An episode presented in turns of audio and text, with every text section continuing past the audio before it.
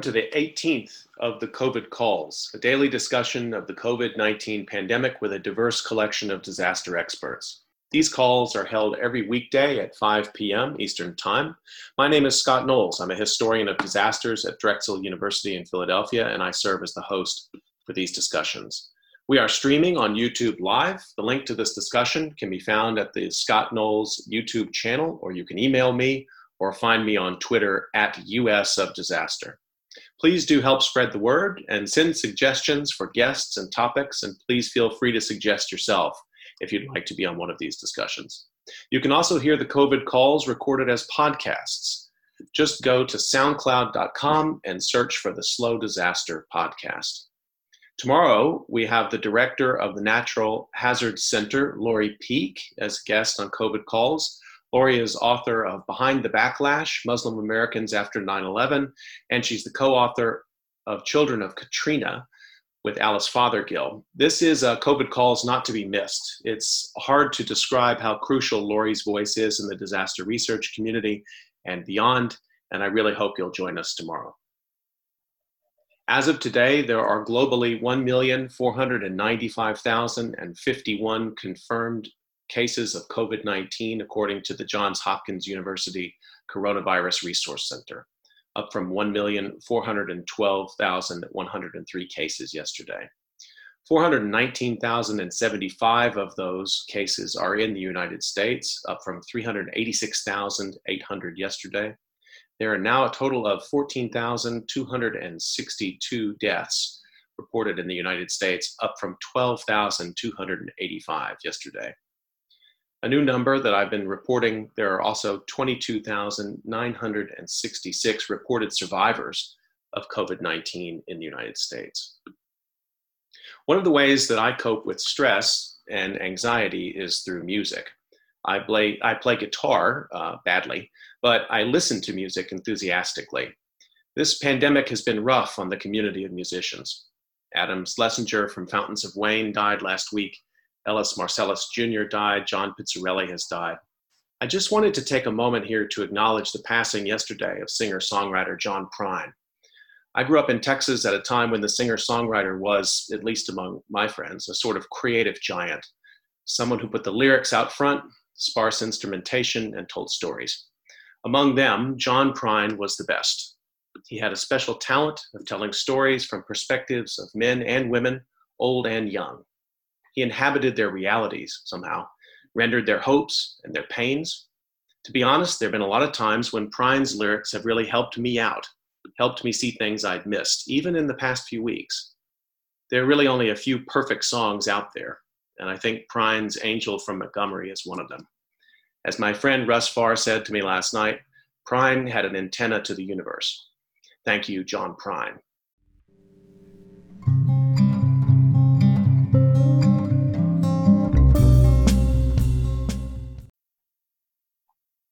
Let me introduce my first guest today, Samantha Montano. She's making her second stop by the COVID calls. I talked to her last on March 20th, and on that day, we had reached a total of 216 deaths in the United States. Samantha is currently a visiting assistant professor in the Emergency Management and Disaster Science program at the University of Nebraska Omaha. She specializes in nonprofit and volunteer involvement in disasters and does public engagement work related to the relationship between emergency management and climate change. Her forthcoming book about disasters and climate change that I cannot wait to read will be published by Park Row Books in the summer of 2021. Welcome, Samantha, and thanks again for joining me on COVID Calls. Thanks for having me back. So I'd like to remind everyone to please ask questions in the YouTube live chat, or you can email them to me or tweet them throughout the conversation today that seems to be uh, becoming a pretty popular way to do it. Just tag me at US of disaster. So, um, Samantha, thank you so much uh, for coming back and uh, being what's now a recurring guest uh, to talk about emergency management in the United States. I think it's fair to say that there's um, no national strategy for managing the coronavirus response, or there hasn't been. And as you've said, um, there we've never really seen anything like this a 50 state and seven territorial response simultaneously but it has seemed to be all reaction and Screama, uh, FEMA, let's made that up, Screama, boy, slow down. Uh, FEMA is scrambling now to make up for lost time. Um, how are they doing? And, you know, we're in the response phase now, but do they have a plan for recovery? Yeah, well, like you said, there really just does not to appear to be a national strategy for managing uh, this response, which I think, from an emergency management perspective, is really deeply shocking. Um, you know, there were the latest reports say there were warnings uh, to the White House since November about the possibility of uh, of this situation unfolding in the U.S. Um, and you know there were existing plans out there that could have been used um, and kind of built off uh, when they those became inadequate. And instead, again from the outside but instead it appears that nearly this entire response is being improvised and of course we know that in any disaster there's some need for improvisation but to see it to this extent i think it is pretty remarkable um, you know kind of one of the main things that we know to do in emergency management is continuously plan as we go through a response mm. um, because we know that is one of the factors that leads to a more effective response. Um, and obviously you have to update those plans as you're getting new information coming in uh, and you need to figure out what steps you need to take and what the goals are. And i mean we just really are not seeing this especially at that national level um, and I think it's alarming too, as we're hearing them talk about this need for this whole of government response, uh, to not necessarily see that there's a lot of direction being given on what that is supposed to look like, what the primary goals are. Um, and I think the emergency managers that I've talked to, especially that are working kind of in between FEMA, state level, local levels, right, um, kind of working across multiple levels of, of government, are uh, a little bit kind of off kilter here and trying to figure out what exactly is going on and um, you know just to see two three four months into this response that there there isn't this cohesive comprehensive plan. Um, it, it's really concerning and I, I think on one level it sounds almost too simplistic uh, but I think that a lot of the other problems that we're seeing in the response are kind of stemming back to um, us, you know, or emergency managers and other people involved kind of trying to guess what the federal government is thinking here um, and trying to kind of translate that to a local level. Um, so uh, this was something actually uh, Elizabeth Warren did an interview with Ezra Klein a couple of days ago. She brought this issue up. You know, she loves plans, um, so she mm-hmm. brought up how this absent uh, absence of a plan is a real problem, and then she also started to connect this uh, to the recovery as well. So, something important to point out here is that we are still just very much in the response. Mm-hmm. We still will be for many more months. Um, and then we will have a recovery that comes next. Uh, and that is going to take years to get through. Uh, and there has been nearly no mention of that recovery, no any no public attempt at least again to really plan for what that looks like. Mm. I wonder, um, you mentioned improvisation being essential, of course, to good emergency management. And I think here of Tricia Wachtendorf's work on that. I'm going to have Tricia on one of the calls a little bit later um, next month, I hope. But, you know, what's the right balance? I mean, how much of it should be working the plan? You know, plan the work, work the plan, and then let improvisation happen as it needs to. They obviously can't anticipate everything. But like you, I've been really struck. It seems like they're literally uh, improvising nearly all of it. Uh, is that ring true to you? What's the right balance of improvisation versus plan? Yeah, well, I mean, I think that you start with what the plan is, and then as that plan doesn't work, you switch and you improvise as needed. And, you know, that's obviously going to look a lot different at all levels of the response across agencies, across organizations, a change over time.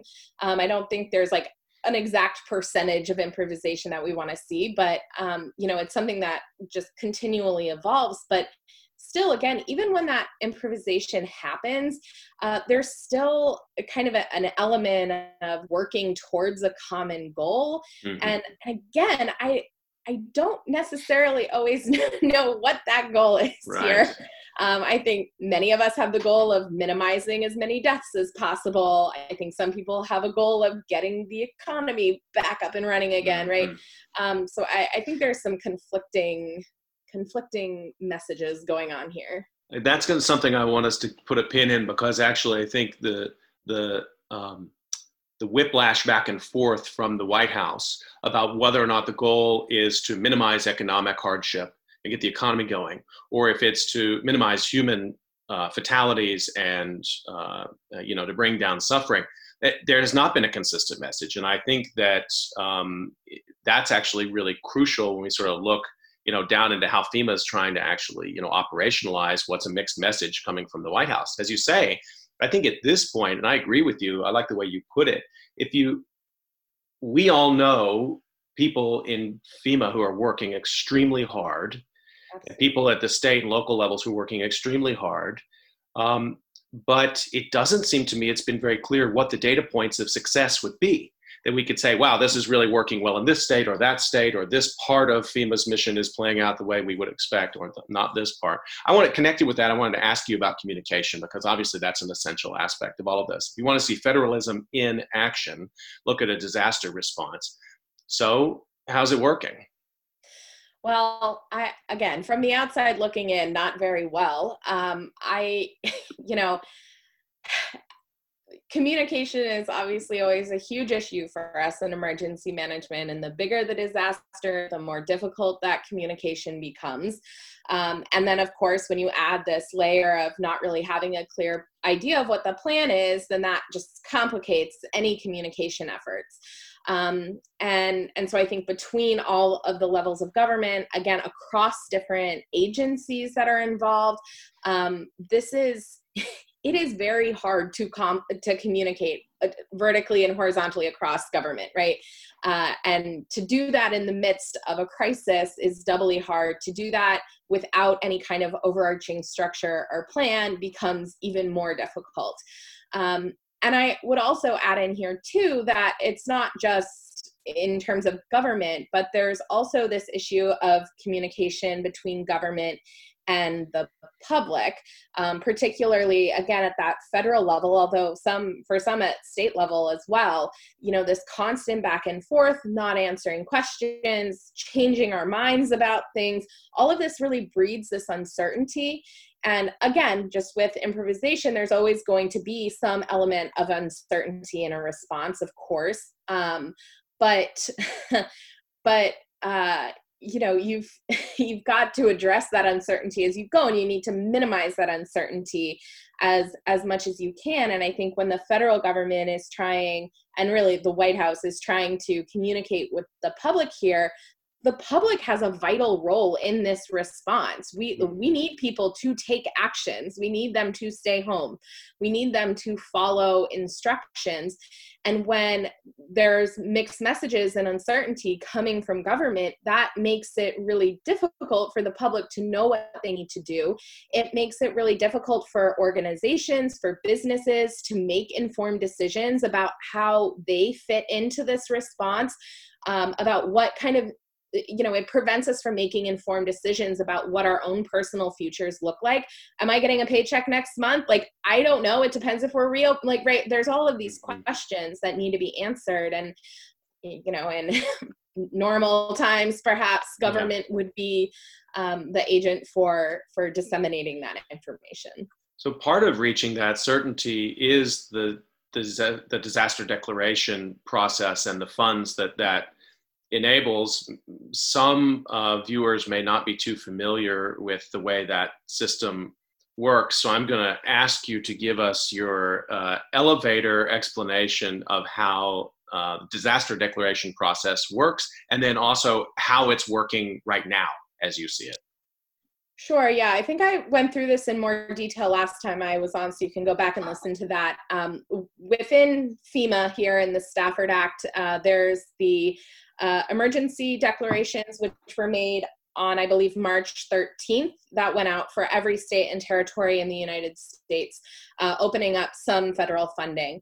Uh, in the time since, we have seen uh, each state, each governor, uh, put in a request for a major disaster declaration through the Stafford Act. This uh, comes with more money and more types of programs as opposed to that emergency declaration. Mm-hmm. Um, it's the the way you go about doing this process is each governor needs to request a disaster declaration so it's taken several weeks um, I just counted it up, and there's 52 declarations that have been issued. So there's still a few states or territories that haven't gone yet.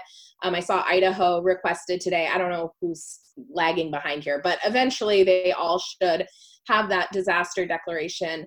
Um, states have, for the most part, been requesting uh, public assistance funding to help pay back uh, some of their expenses related to, uh, you know, emergency measures that they're putting into place in their communities. Um, and then they have also been requesting individual assistance um, most states have requested all individual assistance programs through FEMA. They only seem to be getting approved for crisis counseling funding, which is important, but um, does leave out a number of other programs uh, that seemingly would be useful uh, to folks right now. Um, one one example would be uh, disaster unemployment assistance. Uh, there's also a program uh, related to helping folks with funeral expenses. Um, and so there, there's these other programs that haven't uh, been addressed yet. Uh, I don't fully know what the holdup is there or you know what the situation behind the scenes is. Um, but yeah, so that, that's kind of where we are with those declarations. I have a question in here, actually just came in, um, and this is a, a, little bit of an insider question, but I think maybe you can translate it for our audience. And the question is about um, how well you think the NIMS, the National Incident Manage, uh, Management System, and ICS, the Incident Command System, um, are holding up, or how do you think that structure is serving us in this moment? And this this question is coming from a person who believes that those have actually been a saving grace in this particular in this particular moment. People may not know exactly what those systems are. They're sort of post 9 11 systems. Maybe you can explain. Yeah, sure. Um, so the easiest way to think of uh, NIMS and ICS, they're, they're the systems that we use to try to designate roles and responsibilities across various stakeholders that are involved in response and try to kind of organize um, the the structure of a response right? It kind of creates a, an mm-hmm. overarching system uh, so that we can have um, kind of clear communication across various agencies across communities. Um, like you said uh, kind of a vestige here from 9-11 um, and yes, so I, I, mean, this is being used certainly by emergency management agencies uh, across the country. Um, I I guess where my uh, critique with that is um, I don't know the extent to which it's being used kind of outside of emergency management. Mm. Right now, um, I'm not getting the impression. Again, I could be wrong here. I'm not getting the impression that it is being used as widely as maybe we would like it to be used for it to be as successful uh, in actually coordinating that response. Um, and again, I think within local emergency management agencies, yes, I, I think that's holding up up well. Um, but as we kind of bring in other agencies, I'm I'm not as confident in that. So there was a what I thought a pretty distressing story in the Hill yesterday about the um, one of these coronavirus task forces in uh, DHS, one that was really working with FEMA, and somebody um, in the task force there was an exposure, and the task force basically that had been meeting at FEMA HQ had to disband. Um, now, I mean, that to me raises two questions: Why were they meeting in person in the first place? Uh, but also, what does it mean? And I think you know this is something you know very well about how emergency operations centers work. I know that they have thought about what it's what would mean to have somebody or a pandemic sort of sweep through the EOC, but I'm distressed about this. I mean, I'm just worried that you know these people that we ask to sort of put aside, you know, normal. Well, there's no normal, but what, what best sense right now about keeping um, safe and not getting sick, that they're just going to put those things aside because it's just the culture of what FEMA is and how they operate. This sort of almost, in some ways, kind of quasi-military, you know, culture that you get the mission done first and you take care of yourself second. I'm not sure that's going to work in this case. Yeah, I maybe this is why I'm a college professor and not a FEMA working at FEMA HQ. But I don't know. I mean, what do you think about that? Yeah, you know, this is something I've been concerned about since the beginning here. Um, you know, the importance of emergency management folks, not just at FEMA, but at all levels, protecting themselves and staying healthy, not only for their own benefit, of course, but also because we do not have the capacity right now no. for an entire emergency management agency to get sick, right? Um, there's already been a few cases across the country at a more local level. Colorado State Agency had a case. You know, this, is kind of playing with fire here. And, um, you know, I know FEMA sent home an initial wave of people going back a couple of weeks I'm not sure when, I've lost all sense of time, but um, they sent home like an initial wave of people to try and work from home. Okay. Um, I know that there are a number of emergency management agencies across the country who have tried to limit the number of people actually physically in the EOC for sure. But there, I mean, there's major tech issues uh, going on. And of course, I mean, all of us right now are working from home. It's not easier said than done. Um, anybody in FEMA working from home is, you know, dealing with those same issues. Um, and, you know, it, it it's concerning too, especially when you think about the overarching staffing related issues that are perpetual to FEMA at this point, really, you know, keeping the agency fully staffed and, and being able to expand the agency quickly when a disaster strikes has um, has been a, a, challenge for the agency since its uh, since its founding. Um, and of course, after 2017, we have the GAO reports that show FEMA was understaffed going Absolutely. into Hurricane Maria. Yeah. Um, so all these issues in terms of staffing are, are really kind of colliding in on on itself. Um, and again, from the outside looking in, it is hard to know kind of the extent of this problem. Mm-hmm. So I, I want to ask you one more question, and, and this is um, a bit more just sort of thinking ahead a little bit here. Uh, one of the things I've been, su- I shouldn't be surprised by anything, but one of the things that actually still has surprised me in the last few years is the degree to which the debates in Congress over funding the disaster relief fund, um, and so making sure FEMA has a big enough budget, particularly as we go in the summer into the fall, or special appropriations how those have become now sort of reliably partisan, whereas in the past they really weren't. I mean, there was always plenty of political grandstanding around cutting checks for disaster victims, but in the last few years it has become an arena for partisan battles.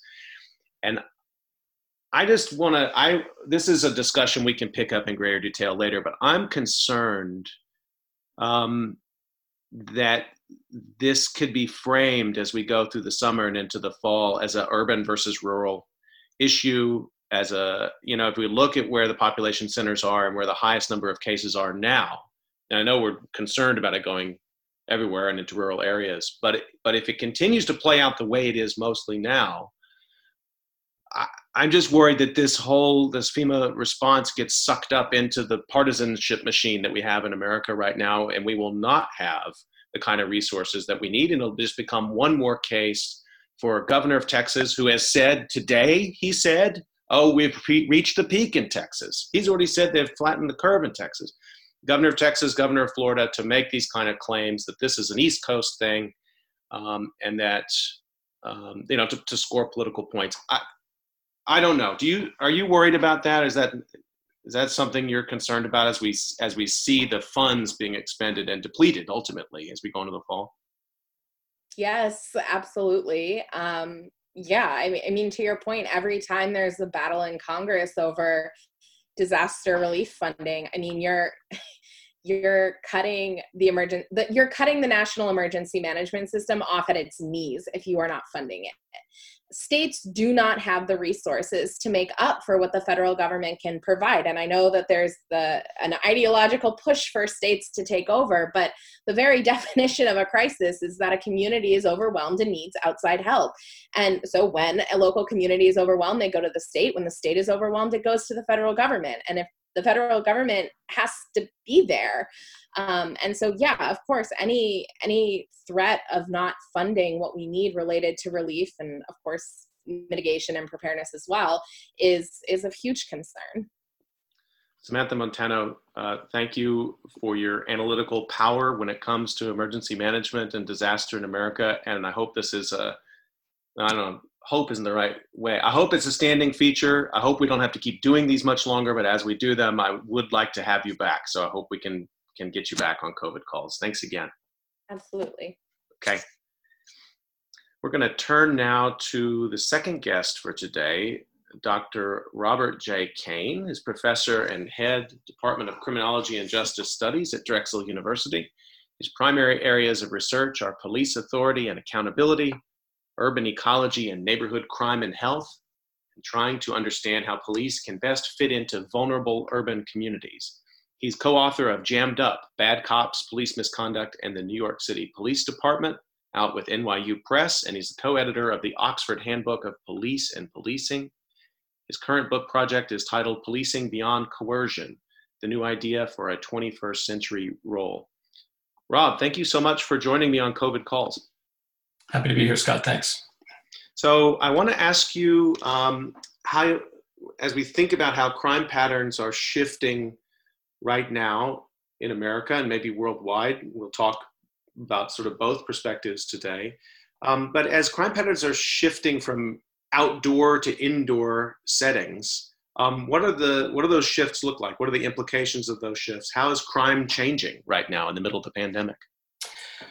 Well, it's interesting because we actually it because of the pandemic, a lot of uh, the data collection efforts have stalled a bit. So, uh, from a you know an open data perspective, when we when we try to go onto Open Philly or New York or San Francisco, a lot of these cities um, haven't updated uh, recently, probably since mid March in some cases, um, because of the staffing. But from people I talk to, and, and just from you know what I know of uh, from the media, it does appear that uh, outdoor crime, or you know crime that we typically associate with sort of public locations, is probably decreasing.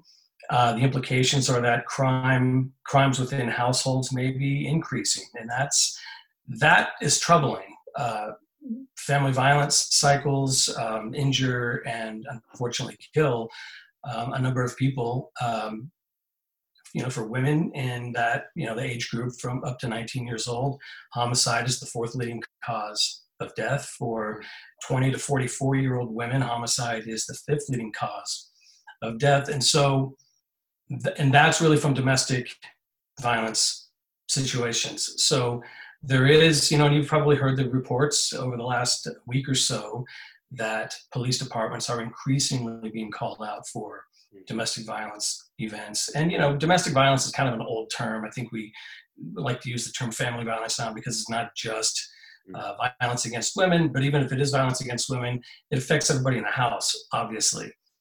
So these are the things police departments have to grapple with, while at the same time, there are these events out out in the public in Philadelphia in particular, for example, uh, where you know these roaming groups of teenagers are engaging in some pretty serious uh, robberies and uh, you know wilding incidents. And you know so it's not to say that the outdoor crime has has stopped. When i say by outdoor i mean like public crime. It's not to say that it's stopped but there are these shifts going on that that policing and, and, and really health officials too uh, need to be aware of.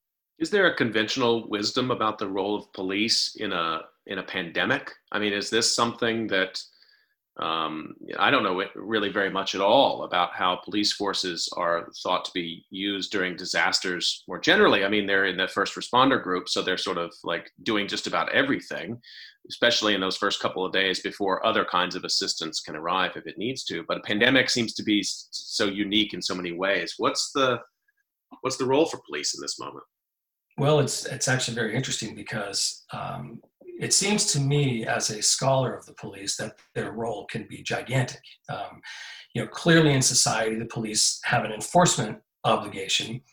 So in a pandemic, you know, uh, right now, for example, with, you know, I think it's at least 37 states at this point have, and the district have uh, stay-at-home orders.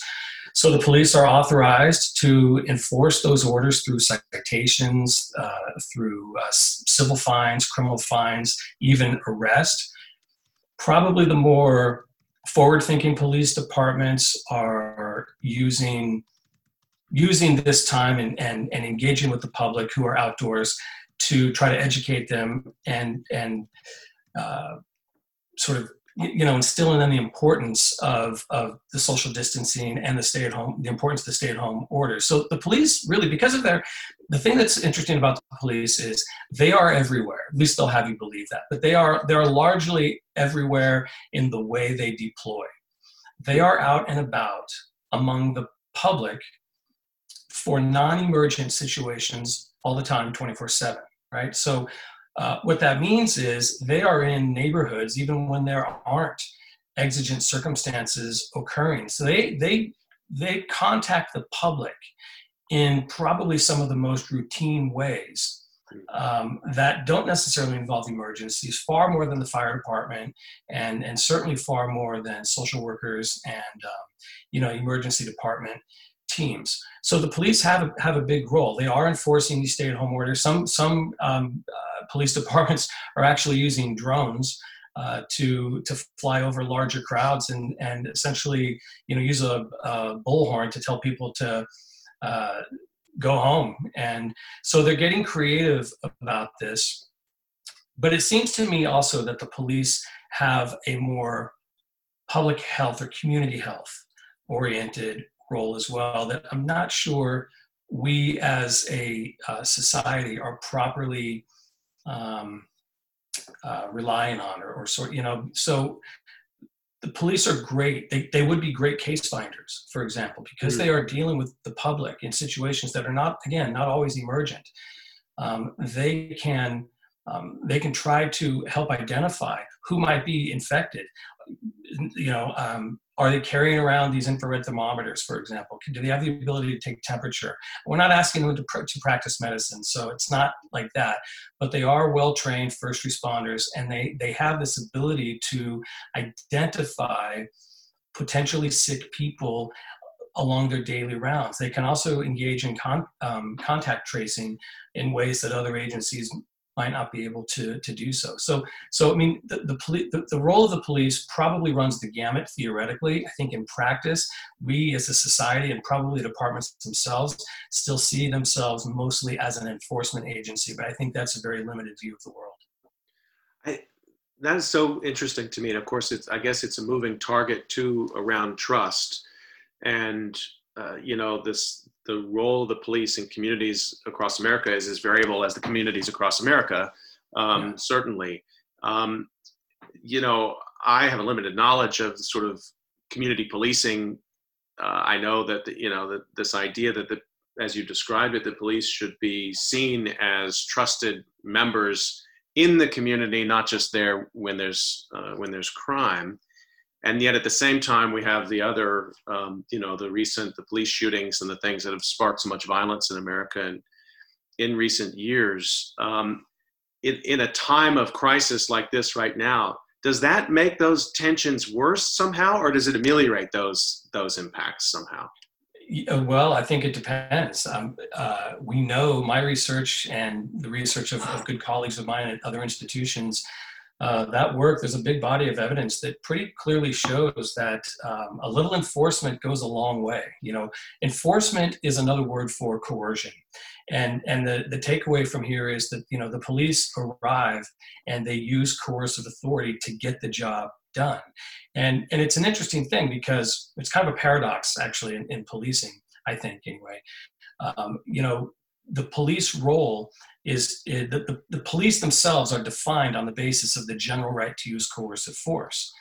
However, not every encounter between the police and the public has to has to be based on coercion or coercive force. Mm. This is the tricky part because the police they come into a neighborhood or they come into an event and they're all you know they're in threat mode most of the time because they're they're wondering what they're walking into and that's completely reasonable and, and professionally responsible actually many cases. But but at the same time, we do have to remember that again, a little coercion goes a long way, and in some communities, uh, too much coercion can be disastrous for the police. And, and so when I mentioned the research um, a minute ago, mm. I'm talking about work that has shown that when the police overly police communities, when they when they engage in more drug enforcement than you know it, than would be normal, let's say whatever that normal is, there are ways to sort of measure that. But uh, when they engage in sort of highly aggressive arrest strategies, violent crime tends to go up over time. And the reason is because folks are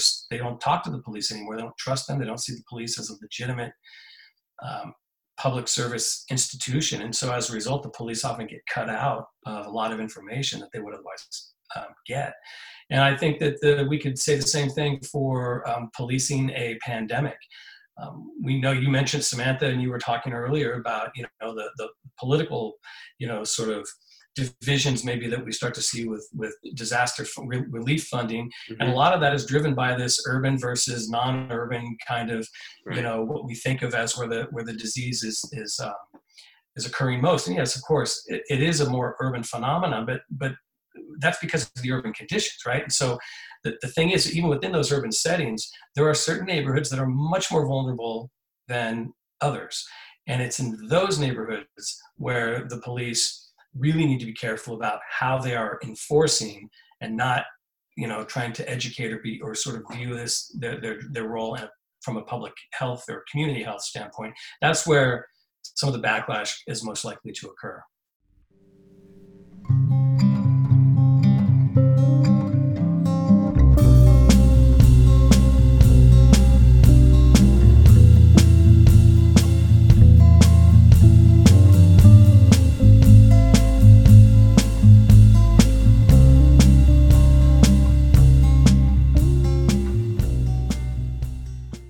this is, I mean, super complicated because um, even though the pandemic in the United States started out in a way that actually was a little surprising to people who study disasters, that is to say, if you look at the sort of socioeconomic level of those who are being impacted, it was high.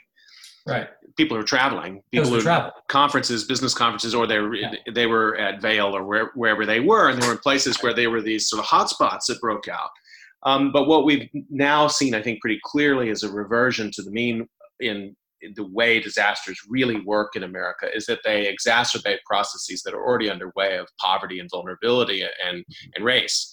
And so you're going to see overrepresentation of pandemic victims in communities that already have uh, longstanding vulnerabilities. Now, let's map that onto what you're talking about with policing, because those are, you know, in a disaster response, we talk about it in the way Sam was talking about it, you know, there's sort of the plan, which is we have to deal with the disaster across the country in every community. But the reality everybody knows is that it's the most vulnerable that are going to need the greatest care in these moments.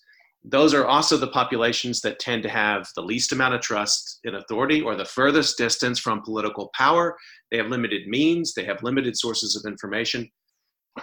I mean, I don't know how you begin to think about that in terms of, of your own work about, you know, policing in vulnerable communities. But can you say a little more about that? Because um, that's where you were you were going with this. I mean, this seems like a double double whammy for police who really already struggle to find trust in those communities, and now it's it's multiplied because of the emergency.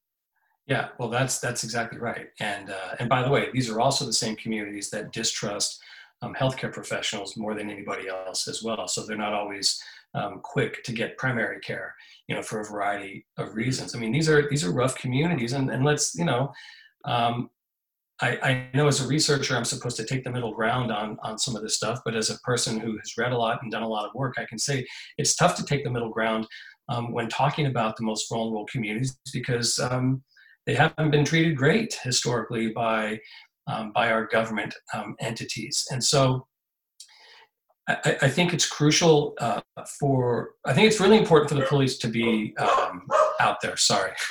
Yeah. Um, it's important for the police, of course, to be out there. Uh, and it is important, I think, for the police to do their best to enforce social distancing efforts, stay at home orders where, you know, um, but there's also kind of a situational crime prevention approach that police departments can take. Hmm. And, and that is eliminating or reducing as much as possible um, opportunities for folks to congregate in public areas. And, and, okay. and it sounds, you know, it sounds it sounds kind of rude to be honest with you, but we're talking about you know going into playgrounds and taking down basketball hoops and putting some barriers in front of parking lots or closing skateboard parks and making it so hmm. you know that's these are things we can do or police departments can do that are not enforcement oriented. They're just trying to close down these opportunities to you know to, to meet in public and um, again it, it, i guess the, the, the takeaway is that arresting people and taking them to jail and putting them then side by side with other folks i mean the police also they not only have a responsibility to enforce you know some of these orders but they also have a responsibility not, not to uh, exacerbate what is already a pretty big disaster I was in Paris, just as a quick, quick, quick story. I was in Paris a couple weeks ago uh, when uh, Macron, you know, kind of dropped the hammer and, and told mm-hmm. Parisians you, you have to, you can't come outside anymore. Long story behind that, but if you did go outside, you, um, you know, you had to carry some papers around and, and indicate why you why you were out there. So my wife and I are walking along the street, and you know, people were social distancing. We were keeping away from mm-hmm. from each other. We were getting exercise, you know, some fresh air outside. The only time people stood shoulder to shoulder, and wasn't you know shoulder to shoulder. The only time that happened was when the police met us on street corners and had us all come together to look at our papers. Yeah. And they weren't social distancing from us. They weren't keeping others apart. They were taking our phones, looking at them, handing them back. There was they weren't wiping anything down. This was a little bit on the front end. Of, so of, of, of, you know this was the first few days of, of, right. the, of the shutdown of the lockdowns. But nevertheless, you know Samantha was on, and you were talking about you know about the plans should we have you know what kind of planning should we be doing before all this stuff? And and the thing is it seems pretty clear to me that a disaster like this tends to expose the gaps in in our our infrastructure of preparedness. And to me that was one of the most obvious problems. And and so it's tricky for police because do you really want to have police stopping people on corners, pulling them close to you and close to each other to issue citations? It seems to me that that could actually increase the community spread of COVID. So, yeah, I can take a breath and, and, and wait and listen to another question, but it's, yeah. it's tough. I think that that conundrum that the way you put it too is that um, in cases where in vulnerable communities where the police have where there's long-standing tension yeah. um, and multiple different attempts to build bridges. Sometimes it works and and sometimes it doesn't. And now you layer on a new responsibility. Um, I'm really I'm thinking a lot about what you said about sort of finding ways just to avoid the confrontation, and they're pretty low tech the way you described it. You know, they are the, low tech. Lock the playground, take down yeah. the hoop. Uh, you described that as rude, but I think your average public health official would say that's kindness um, and and in this moment, you know, um, and so that's um, that you mentioned the another possibility here, um, and that's the use of sort of non-human means to try to accomplish these ends, like the drones. Now, I remember watching uh, some video making the rounds. It seems like ten years ago now. It was just three months in which the police in Wuhan were basically, you know, going by street corners and telling people, um, you know, please uh, put your mask on and please go home. Um, and that seemed like so much of a of a you know um, science fiction fantasy to me. But now I'm seeing, I saw it yesterday that it's being employed in New York City, I believe. Yeah, it's being employed actually multiple places from coast to coast. I mean, is it I've working? Seen it used, yeah, I've seen it used mostly in um, uh, San Diego County California. And um, you know, it's one of the ways to get people off beaches, for example, or at least get them to to stand next to each other. It's it's a it, it, again, it's a tricky thing because once you start using drones, for example, and then we start to hear of photographs or video being taken. Right. From the drones, then we have to ask ourselves, okay, so are we now being run through facial recognition cameras, which are, you know, growing and growing in terms of their prevalence around the country, around the world, really. Um, so how, you know, the public health system is one thing. Uh, the healthcare system inside hospitals is another entity. The police, um, that's another thing altogether because yes, they, they, we do have they do have an enforcement function for sure, um, but how good do we want them to be at enforcing these kinds of, of, of issues? Because I mean, don't think that, that they're not going to stop once this whatever this is, this disaster sort of evaporates. Okay, I mean, if they're using drones and facial recognition now, trust me, they're, they're going to be using this after. And, and so you, we have to ask ourselves as a society, how much of that do we want to, to go on? I mean, that's a philosophical question that, for me, that I ponder pretty regularly. We have a really good police system in the United States uh, partly because it's so decentralized and partly because it's it, we're so training oriented here far more than in many other countries. Um, but how good do we want our police to be i mean that's for me that's that's always that's always been the question. I think that in some ways it's it's um, it's everybody's useful if not more useful to to to think of them as during times like like this disaster um, but thinking of the police more as part of the U.S. Public Health Service. Yeah. And and again, engaging in some maybe some case finding, some uh, contact tracing, some education, you know, in in communities, and and trying to rely as little on enforcement as possible. Although sometimes, look, I was in Philadelphia the other day, just. Um, and uh, in the center of the city getting exercise and uh, the skateboard park was open over near the museum and I was first I was, I was afraid to go down there to be perfectly honest with you because I don't want to get this thing. And, and at the same time, I was appalled. And the first question, what do you think the first question I asked was? My, to my, I was walking with my wife. Where are the cops? yeah, yeah, and nowhere.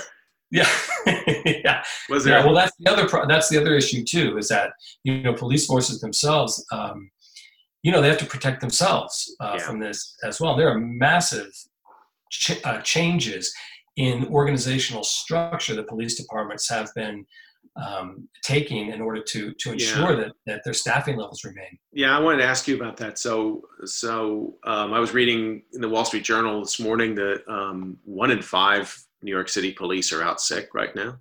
Okay. Yeah. I mean, uh, yeah. And I'm not sure exactly what that number refers to. I mean, the police, it's not the entire police force, but certain maybe um, beat cops. I'm not quite sure, but the but that's a staggering. However you look at it, that's a that's a big number. And I guess I want to see see if you can talk a little bit about how management. We've talked about police in the community, but what about in inside headquarters? Like, how is management changing right now? What kind of strategies do they have so that you don't actually have a real reduction in force in a moment like this? Yeah, I mean, in some ways, it depends on the agency itself and how you know how large it is and how whether it's a metropolitan agency or, or maybe a, a somewhat smaller place. But in the larger kind of more metropolitan places, where about 84% of our population lives anyway. Um, in, in, in, those police departments, I think the first thing that that police departments probably police departments probably do three things very quickly. One is uh, they initiate contact with the other agencies to start getting memorandums of understanding and, and, making sure that they're all on the same page. Um, you know, people who are walking around, we don't always, you know, respect the political boundaries. So I may be walking into another police jurisdiction. And so police agencies regionally begin to coordinate for sure. Um, the other thing you do as a, as a, as a police um, chief or commissioner, depending on where you are, is uh, uh, one of the strategies that a lot of them will use is to split the um, squads in half. Mm-hmm. Um, and then have so if you have a squad of, of uh, a work group of 10 officers depending on the kind if it's a patrol group 10 to 20 officers let's say if you're going to run double cars you know two officers per car um, first thing is they'll take you know usually they'll reduce those down to one officer uh, per car patrols to try to they want to keep the social distance distancing among squad members is um, up as much as possible. So they'll, they'll they, they split the cars. The other thing is is that they'll split the the squads in half so that uh, and then place the squads on 14 day work rotations so that half the squad works for 14 days straight while the other squad stays home and doesn't go anywhere and uh, so that's kind of a quarantine period for, for them and mm. and then if you're if you're an agency with um, you know a fair number of if you have uh, surplus personnel if you have auxiliary police officers for example um, then you'll keep you'll keep a, a, number of officers kind of like in a bullpen, so to speak, mm. where they're not working, but they're also just staying home. And so over that 14 day period, when half that squad is off, if anybody develops symptoms, that you can plug in auxiliary or, or, or, other officers who haven't been out and about so that they will then begin the rotation. So this is why one of the reasons why it's so important to to um, uh, initiate and maintain communication across police agencies so that you can sometimes borrow from neighboring agencies if necessary. And then, of course, the other pieces of this are how do they contact the public um, during these events? And for them, for police officers, you know, it's it, a, lot of it is about social distancing. Believe it or not, I mean, they deal with people under, of course, a variety of circumstances. Uh, it's it's hard to socially distance if you're you know, on the ground handcuffing somebody. But um, at the same time, most of what they do is not related to you know, law enforcement per se. Most of what they do is service, you know, providing service or information or responding to disturbance calls, and that's not always an enforcement issue. Um, so you know, they're gonna. Um, the, the police need personal protective equipment just like everybody else does. And um, what's interesting about it is uh, from the numbers I've seen, uh, just as of yesterday, um, almost half of all police agencies that report are reporting that their officers don't have enough uh, mm-hmm. PPE. So they are in the same situation that a lot of uh, nurses are and, and physicians in hospitals, you know, and, and their, their big need for police departments right now, the two big needs are um, uh, particulate respirators and uh, disposable gowns. And they just, they just, they're not many of them almost half don't have them. So it's tricky for them. They're getting infected a lot. I think the you know um, about so of the 85000 police officers on whom we have current data hmm. uh, about 7.2% of them have been exposed to covid-19 um, somewhat less it's kind of fuzzy it's a little clear around 3% have been diagnosed and there are um, a few thousand officers who are out with um, with COVID nineteen. Most of those are in New York City, as you mentioned earlier. I mean, you know, it, it's looking like uh, fifty about fifty five hundred police officers have been exposed to it in New York City, and that's an agency of roughly forty thousand. At least when I was doing my work there, it was around forty thousand. Let me turn to a question here that um, came in in the chat, and it's something I wanted to ask you about as well, related to um, and this is not your area of particular expertise, but I'm going to ask you anyway. Related to um, cyber, That's never stopped me from talking. Well, I, hey, you know, this. I'm sure you can you can give us some light on it around cybercrime and scams. This particular question was about WhatsApp scams that have happened um, in East Asia. Um, but do we see in a moment like this? You were talking about crime going indoors from outdoors, but there's also crime that comes indoors from a distance digitally. Um, have you got your mind on this? Are we seeing an uptick in the in in digital scamming online? Yeah, I mean, I think, so the answer is of course yes. I mean that that that um, it's hard to know. By the way, again, because the data, it's we know it's interesting because in these moments, it seems to me that that good investigative reporting is um, represents probably the, the most uh, the quickest source of data we have. The data will the actual data will follow once we can you know take an accounting of, of what's going on. But to your point um, and to the point of the person who, who asked the question yeah i mean i think that what you're seeing we may not be seeing an, an uptick so to speak um, in cyber crime or electronic crime or fraud so much as a shift in in these activities. I mean, these are you know think about this as a snake oil salesman in the frontier in Texas in you know 1847. I mean, they come into town, they want to. Uh, this is a new town. They want to sell something that, that some kind of nasty tasting stuff that that you know keeps smallpox uh, from developing. Mm-hmm. It's the same thing, and, and with these with these kinds of things, you can buy apparently these respirators that you know stop anything and will keep your family safe. You can buy supplements now online that supposedly will uh, uh, keep you from will prevent you from getting covid-19 so i mean definitely yes. And i mean this is a time to be vigilant online. You know there's a lot of clickbait out there as well that's trying to you know people are trying to get you to open um, their their links so that they can start installing uh, malware on your machine. And and so so the answer is probably yes. That that you were seeing a, a shift to this kind of stuff. It's the next big thing.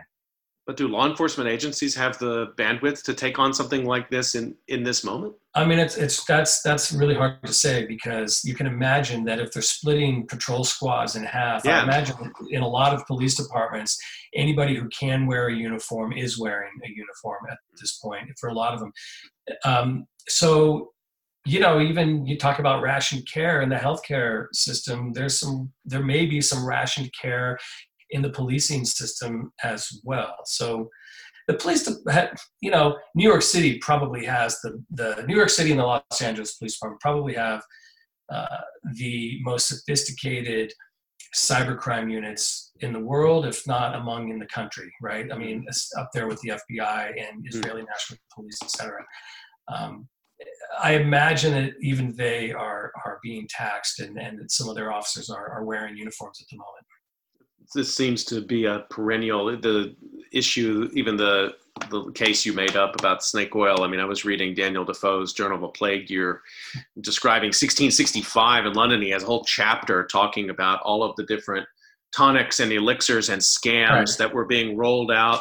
And it was the way he described it was there was no way to stop it or police it. All you could do was catalog it. It was just um, uh, it just added on another layer of this of the stress and strain that people had to had to deal with. Yeah no i think that's true. You catalog it uh, and um, but i think the biggest thing we can do is is just just not respond to it. I mean right you know it's different than a than an in-person crime where there might be somebody confronting you uh, with a weapon or who's big and strong and, and can overpower you.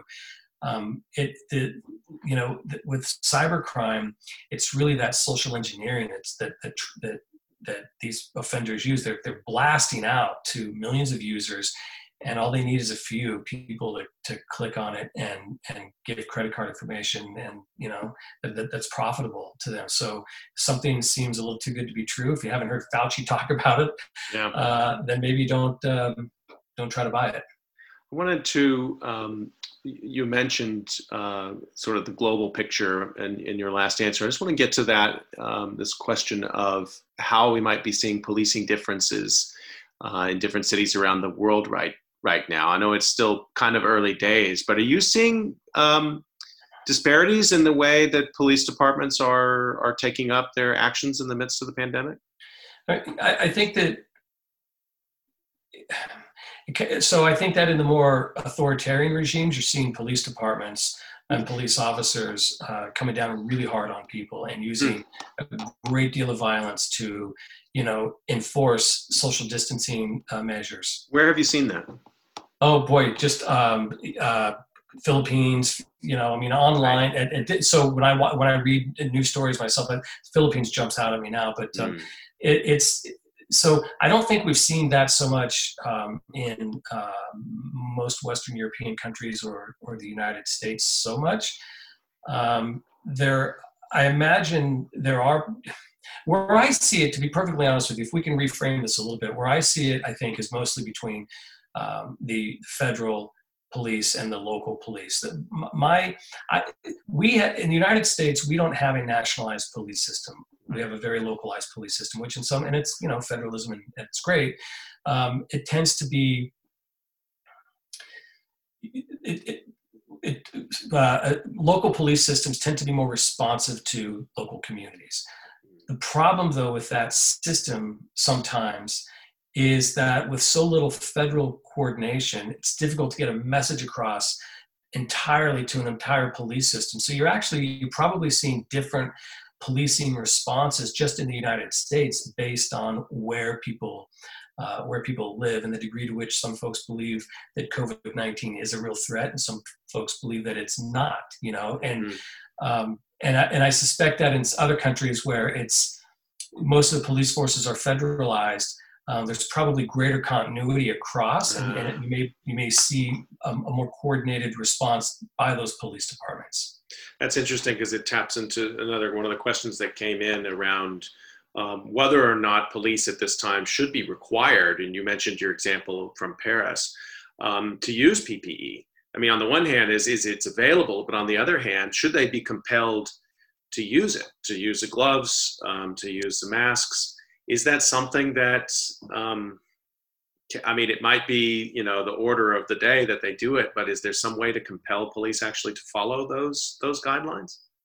Well, if you if you talk to police commanders, they say, "Well, all I have to do is issue an order, and they will do it." So you know, just tell us what right. you want, and they'll do it. Yeah. Um, I, I'm a so you know I know that PPE is is uh, scarce. Personal protective equipment is scarce at the moment, and you certainly need to. Uh, I think we need to um, kind of ration it in ways that make the most sense, and and that would be, of course, for healthcare workers, nurses, and physicians, and whoever else in hospitals, and, and then you know uh, EMTs and, and, police officers. I actually believe that in a, in a, if we were in a resource-rich environment where police had uh, access um, to, to, a full array of PPE, PPE, then yeah, I actually think they, they should be required to wear it. And I'll, I'll tell you why. Well, two reasons really.